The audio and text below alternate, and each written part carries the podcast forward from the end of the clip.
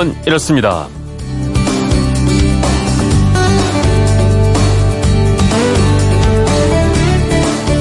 안녕하십니까 전종원입니다. 늘 고독한 결단을 내려야 하는 살인적인 자리다. 미국 정치학자 로버트 길버트가 자기 책에서 이 직책에 대해서 쓴 말입니다. 실제로 역대 미국의 역임자 중 절반가량이 재임 때 수면장애와 우울증 등 정신질환에 시달렸다는 연구 보고서도 있습니다. 자, 어떤 직책일까요?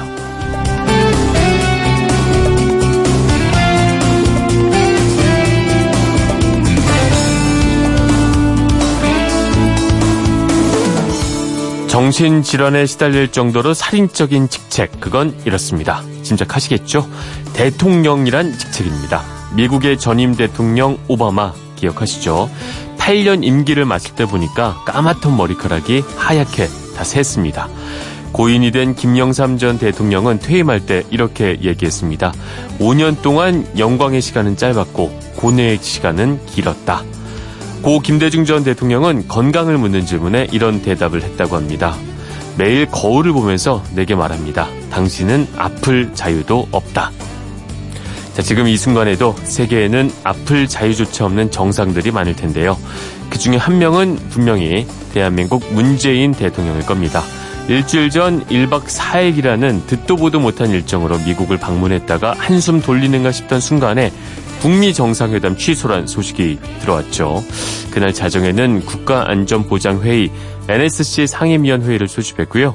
이튿날 26일 오후에는 누구도 예상하지 못했던 남북 정상회담을 다시 가졌습니다. 그리고 어제는 남북 정상회담과 관련한 기자회견까지 열었죠. 자, 대통령 누구나 될 수 있는 자리 맞습니다. 하지만 결코 아무나 돼서는 안 되는 자리 맞는 것 같죠.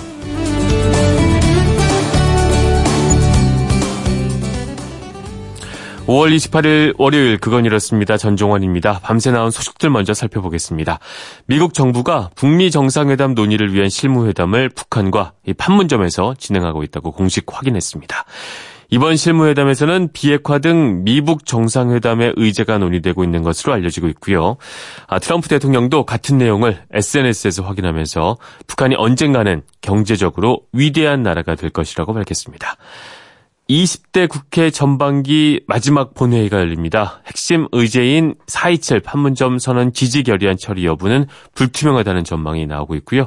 오늘 본회의에서는 강원랜드 채용 비리 사건으로 구속영장이 청구된 권성동 한국당 의원의 체포 동의안도 보고될 것으로 보입니다. 한국 축구대표팀 오늘 저녁 8시에 대구에서 온두라스와 평가전을 치릅니다. 대구에서 대표팀 A매치가 열리는 건 13년 만입니다. 네, 신태용 감독 아, 평가전 두 경기 치르고 최종 엔트리 23명 확정 짓게 됐는데 아, 여러분도 지금까지 살면서요 어, 이런저런 평가 많이 받았을 겁니다. 뭐 쓸데없는 평가도 당연히 있었겠지만 아, 인생에 큰 도움이 된 평가도 있었을 것 같아요. 평가라는 게 꼭 뭐 시험도 있겠지만 아, 주변, 뭐 선후배, 가족 이런 평가도 일종의 평가일 겁니다. 어떤 평가가 나에게 큰 도움이 됐는지 아, 오늘은 내가 받은 평가를 주제로 얘기를 나눠보고 싶습니다. 문자는 MBC 미니 아니면 휴대폰으로 보내시면 되고요. 미니는 공짜, 휴대폰 샵 8001번으로 보내시는 문자는 짧은 건 50원, 긴 건 100원의 정보 이용료 있습니다. 방송에 소개된 분들 가운데 몇 분께는 선물 보내드리겠습니다. 많은 참여 기다리겠습니다.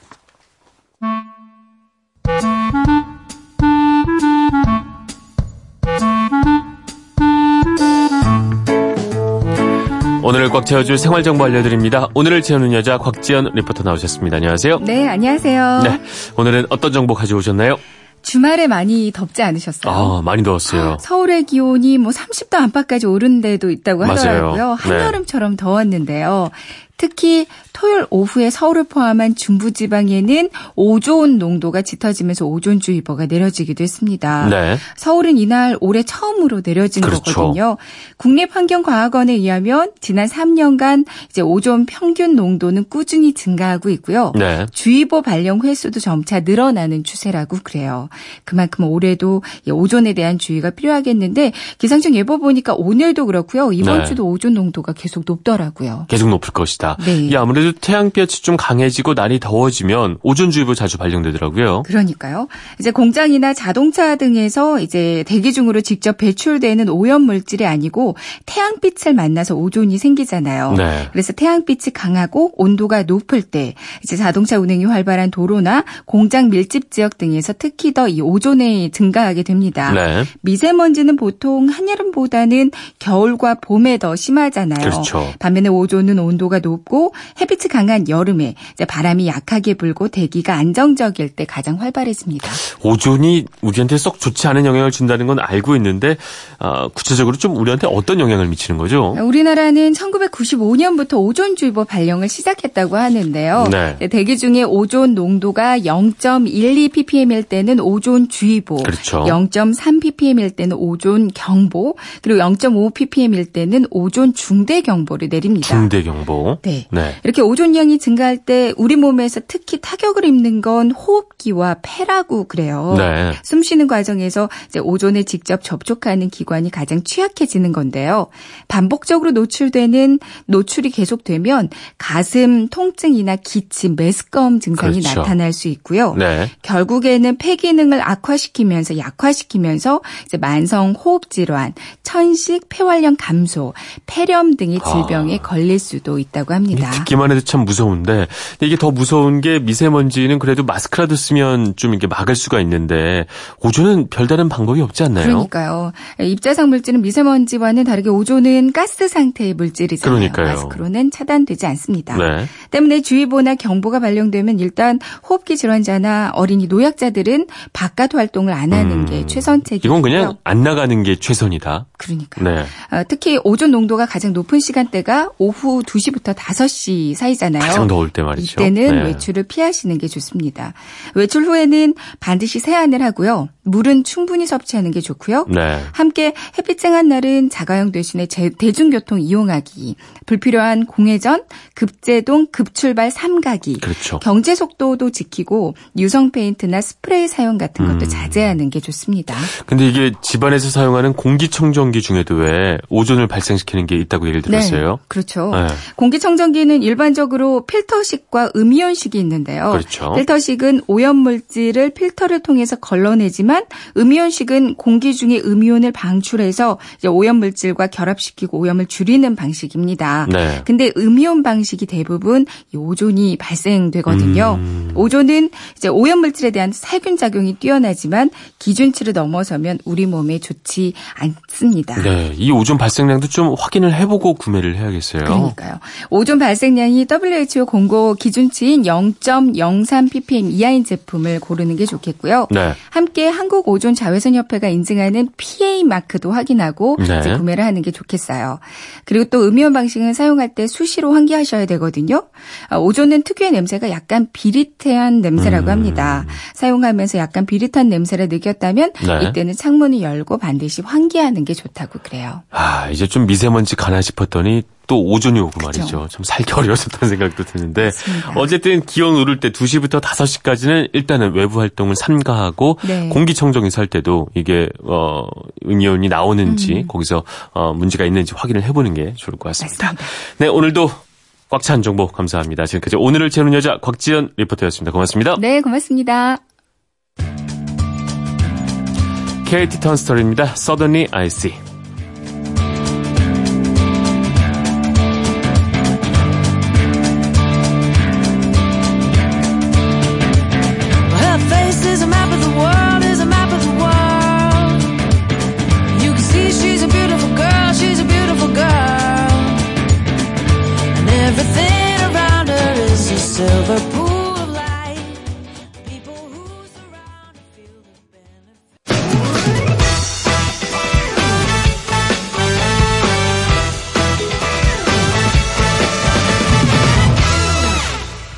네, 오늘 축구 국가대표팀의 평가전이 있습니다. 평가전을 앞두고 저희는 아, 평가전과 별개로 내가 지금까지 받아온 평가 중에 나한테 크게 도움이 된 평가는 무엇이는지 여쭤봤습니다. 많은 분들께서 보내주셨어요. 7834님, 단소리보다는 쓴소리 들으면 많은 것 얻는 거였습니다. 들을 때는 마음이 안 좋지만 혼나면서 배우는 거죠. 보내주셨고요. 2188님, 제 첫 평가는요, 아르바이트 처음 할 때예요. 아, 사장님이 일을 한 가지만 시키시는 거예요. 가만 보니까 할 일은 많은데, 그래서 남는 시간에 다른 일을 했죠. 그랬더니 사장님께서 내가 수동적인지 능동적인지 보려고 일부러 그랬다고 말씀을 하셨습니다. 칭찬받았죠? 그러고 나니까 더 열심히 일하게 되더군요. 덫을 놓으셨군요.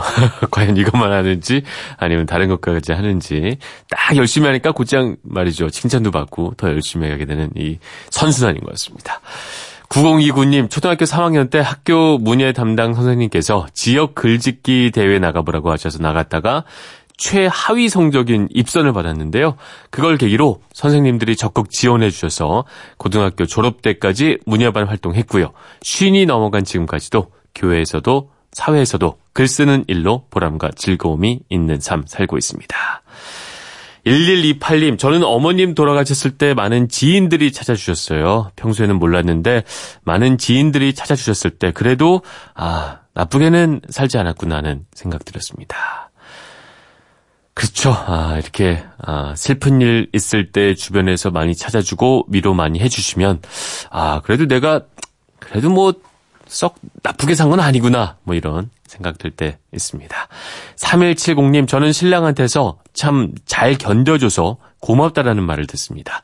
35년 살다 보니까 무엇보다 의리와 의무감으로 견뎌내고 나니까 고맙다는 평가 듣는 것 같습니다. 8903님도 아, 가족한테 평가를 받으셨어요. 23년 전에 아, 저는 장인 장모님께 평가를 받았습니다. 군인이라 힘들 것 같아서 딸을 시집 보내려고 생각하지 않았는데 지금은 최고의 사위라고 말씀하시면서 아, 우리 집안에 좋은 사위가 들어와서 너무 좋다고 말씀을 하십니다.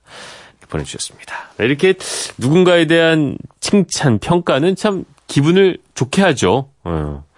이런 그 오랫동안 함께한 가족한테 듣는 평가 하나도 우리는 참 삶의 기운이 되는 것도 같습니다. 0365님도 아, 저는 장사를 합니다. 손님들한테 무조건 친절하게 하려고 노력을 했는데 참 진, 친절한 가게라고 평가를 해줘서 더욱더 웃으면서 손님을 대했고요. 장사도 잘 됩니다.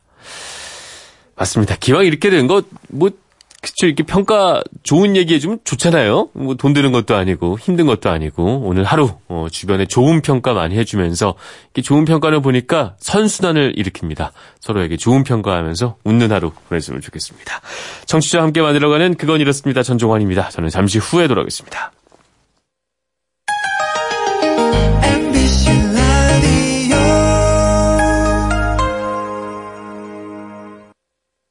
왜라는 말을 다른 나라 사람들은 어떻게 소리낼까요? Why? 세상의 모든 왜라는 궁금증에 대한 대답을 들려드립니다. 궁금증에 대한 가장 친절한 설명서. 그건 이렇습니다.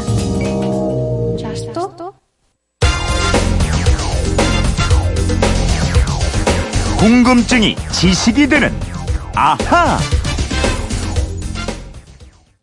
에 로 에로 사디요 에로 사디요 아울라지네 아울러지네 환인제와 겹찬 우리의 소리를 찾아서 아, 저희 민요에서 가져왔습니다. 모 심는 소리였어요. 제가 사실 그 우리의 소리 더빙을 합니다. 환인지와 겹찬 우리의 소리를 찾아서. 그래서 갑자기 반가워서 따라해봤습니다. 네, 모심는 소리 함께 들으셨는데 아, 휴대폰 뒷번호 3125 쓰시는 청취자께서 이런 문자 보내주셨습니다. 아, 농촌을 지나다 보니까 모내기를 끝낸 논이 많이 보이더군요. 쌀은 어, 우리의 주식인데도 갈수록 먹는 양이 줄고 있고 쌀에 대해서도 잘 알지 못하는 것 같습니다. 쌀에는 어떤 종류가 있는지 아하에서 한번 정리해주면 좋겠습니다. 오승훈 아나운서 이 궁금증 풀어보겠습니다. 안녕하십니까? 안녕하세요. 네. 저희가 주로 이제 방송이 끝나고 식당 가서 밥을 먹는데 네. 저는 거의 밥을 고르는데 네. 오승훈 아나운서는 주로 빵을 고르잖아요. 밥이 그렇죠. 싫은가요? 아, 밥이 싫은 건 아니고요. 네. 저는 사실 국수를 제일 좋아하고 네. 그 다음에 그쵸. 밥을 좋아하는 것 같아요. 근데 아침에는 좀 밥이, 아, 밥이 뭔가 이렇게 포만감이 너무 아, 많이 많아서. 네. 근데 저 같은 경우에는 그 밥 막 먹을 때 구수한 냄새하며 그 기름 흐르고 네. 이런 것들을 정말 포기할 수가 없어서 빵보다는 아직 밥인데 말이죠. 그렇죠. 네. 예.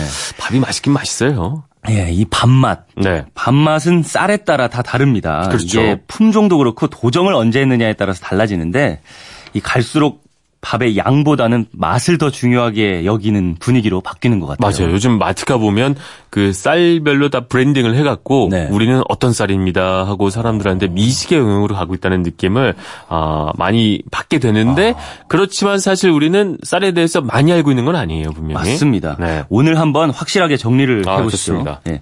쌀을 만들어내는 게 벼잖아요. 그렇죠. 벼는 크게 두 개의 군으로 나뉩니다. 인디카형과 자포니카형 이렇게 나뉘는데요.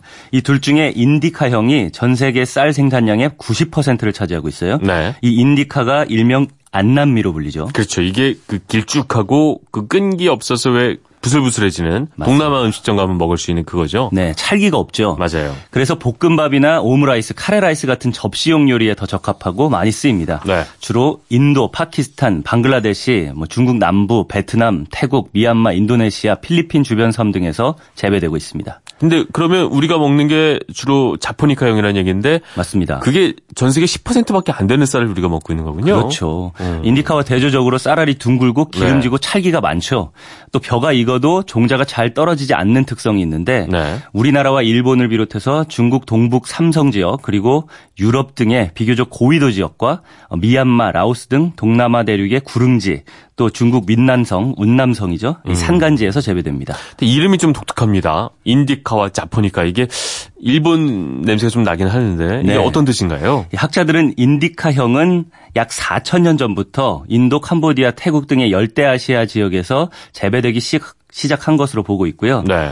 자포니카형은 약 7천 년 전부터 중국의 양자강 하류, 어, 또 중류 이쪽에서 재배가 됐다고 보는데요. 네. 처음부터 두 군으로 나뉜 것은 아니고요. 1928년에 일본 학자인 가토가 특성이 서로 다른 것끼리 모아서 두 가지 종류로 이름을 붙인 겁니다. 음, 일본 학자가 이름을 붙인 거군요. 그래서 맞습니다. 아, 인디카, 자포니카 이런 느낌이 나왔구나. 네. 그렇죠? 이 가토가 연구를 해보니까 네. 인디카형은 원적지가 인도의 아쌈 지역으로 나온 거예요. 네. 그래서 인도에라는 뜻으로 인디카라고 명명했습니다.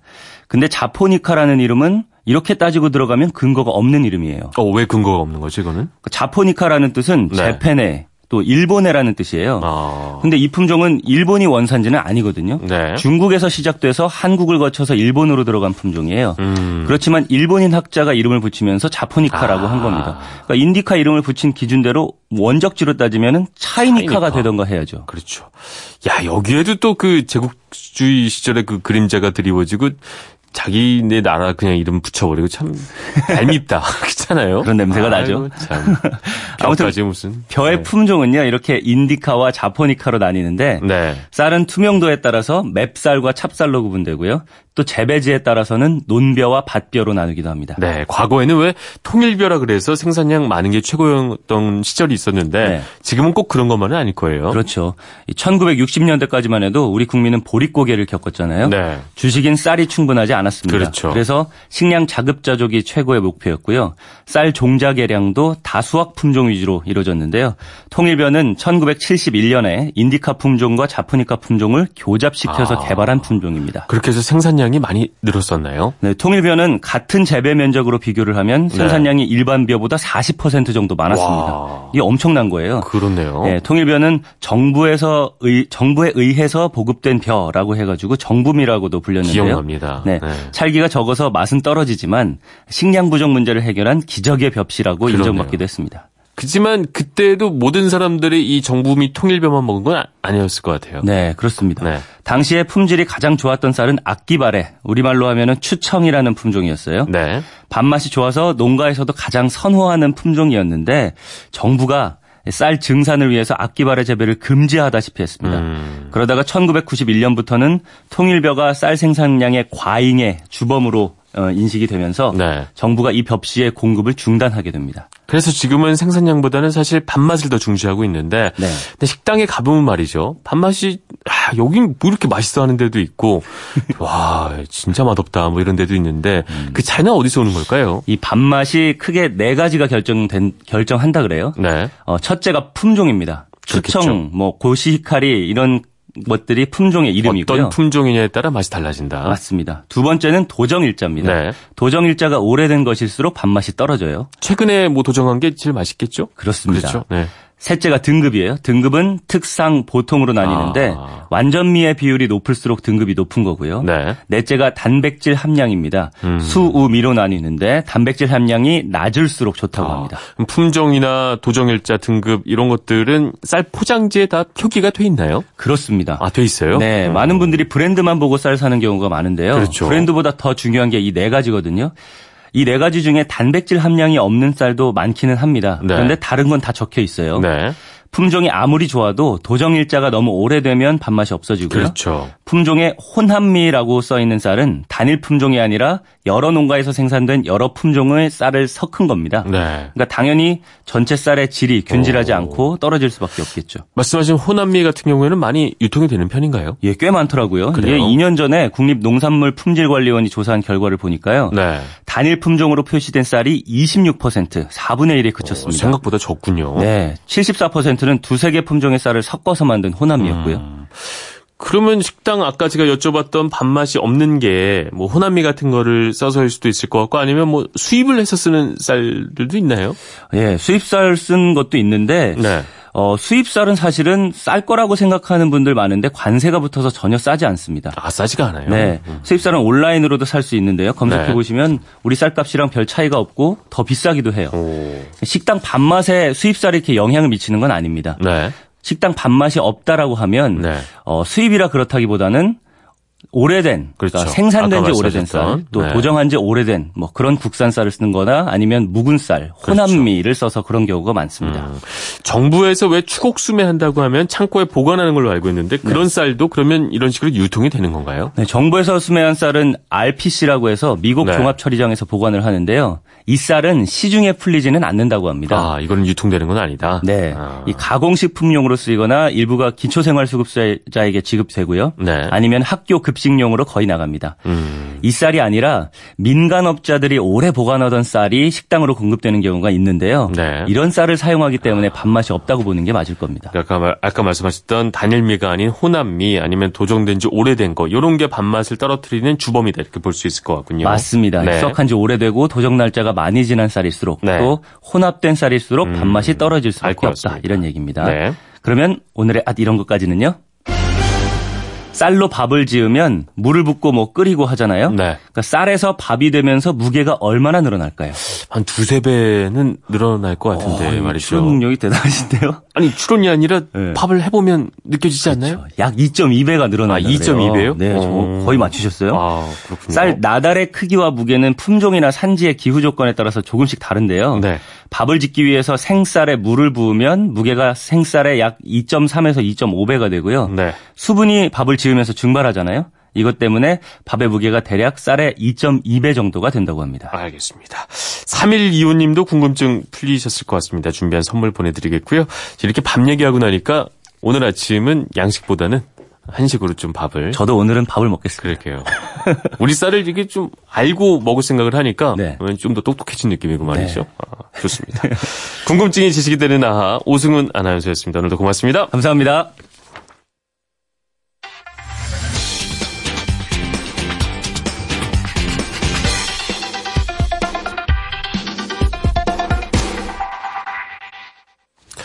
우리나라 65세 노인 10명 중 1명은 치매를 앓고 있습니다.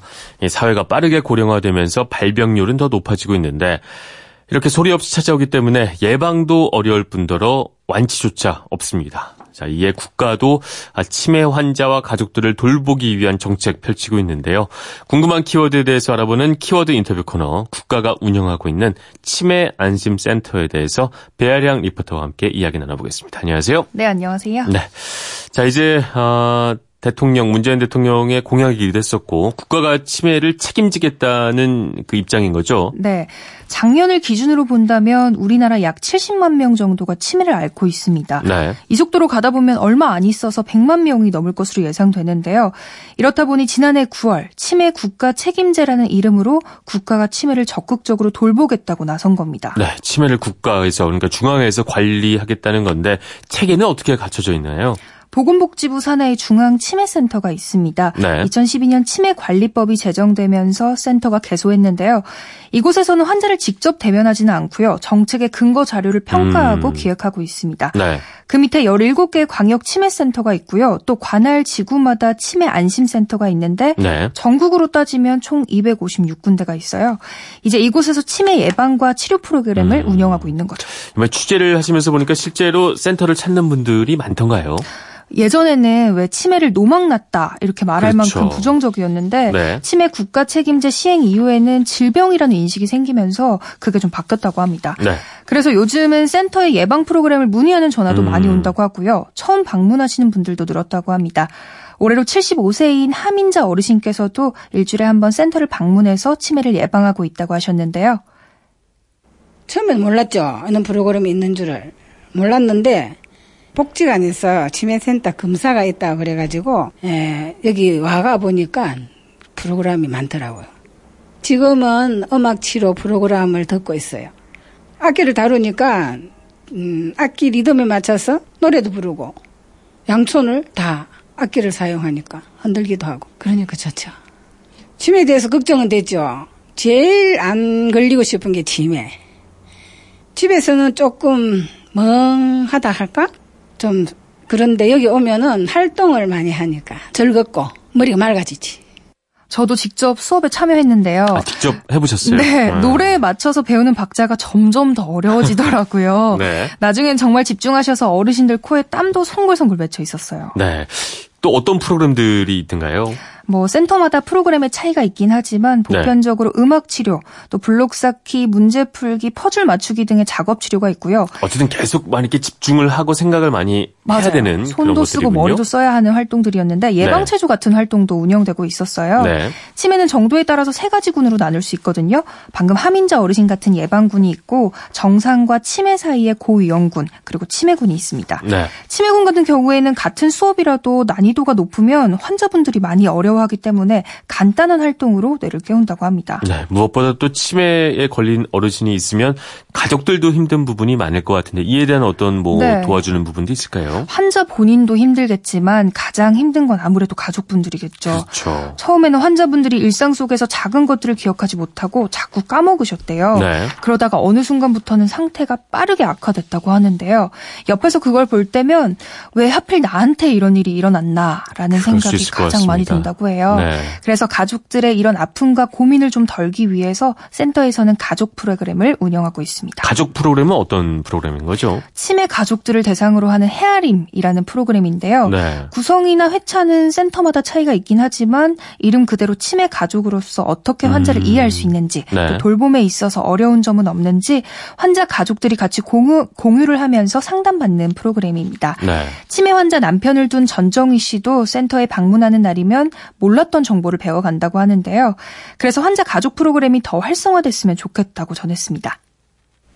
치매 환자한테 그 위치 추적기 같은 거 그런 것도 해주고 파출소에 가서 이렇게 지문 인식 같은 거 그런 걸 가르쳐 주시니까 우리가 이제 애 아빠 갑자기 이제 잊어버렸을 때 이제 도움을 받을 수가 있잖아요. 이제 그런 정보를 가르쳐 주시니까 좋더라고.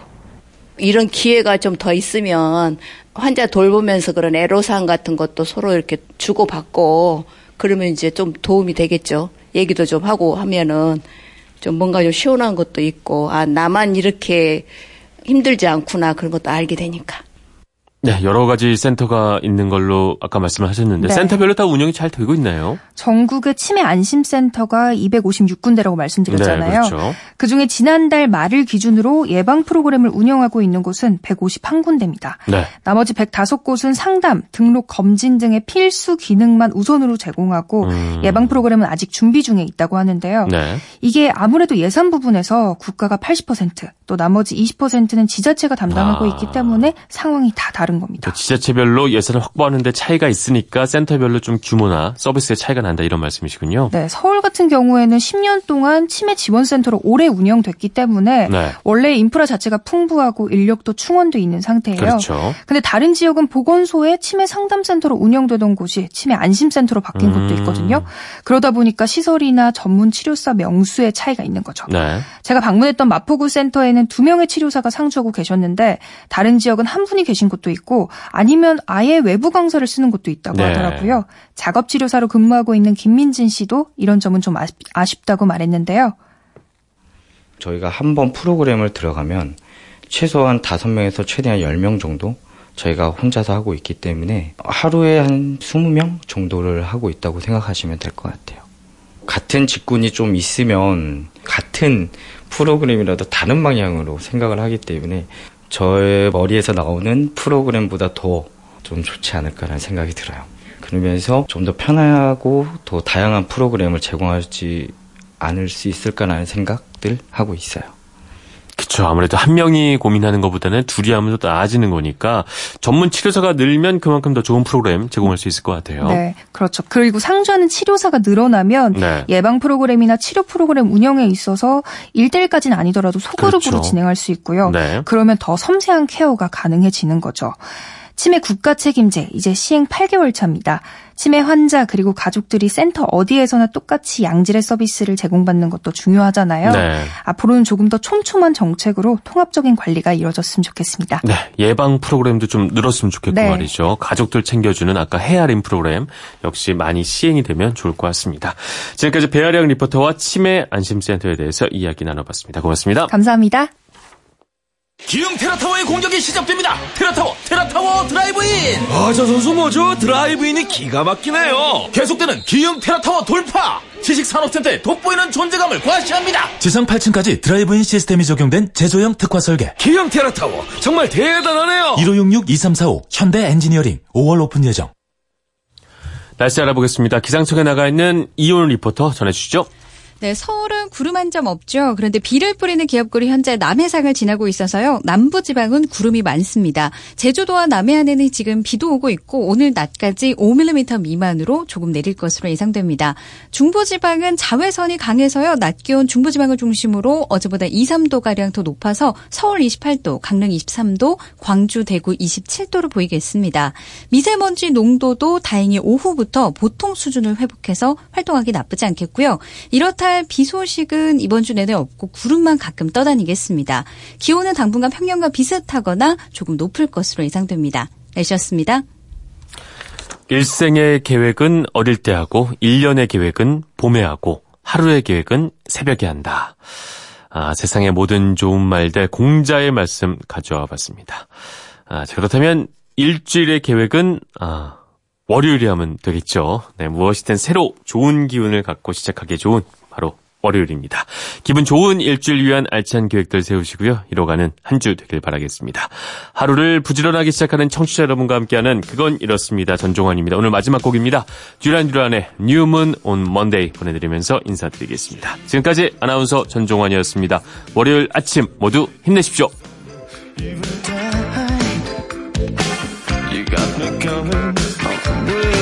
You